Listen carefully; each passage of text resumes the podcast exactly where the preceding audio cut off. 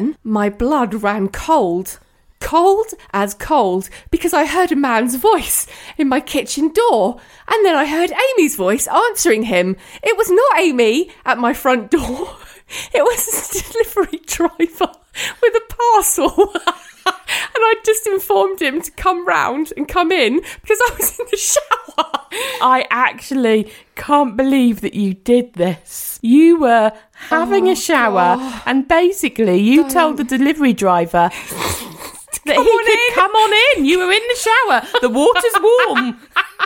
I can't believe that it happened. Do you know what? You've topped it with this confession, I Oh, have to God. say. I think it's one of the most embarrassing moments of my life. Is when I heard that man's deep voice.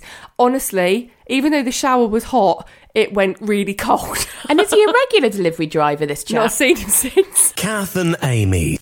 They're a little bit wrong, but oh, so right.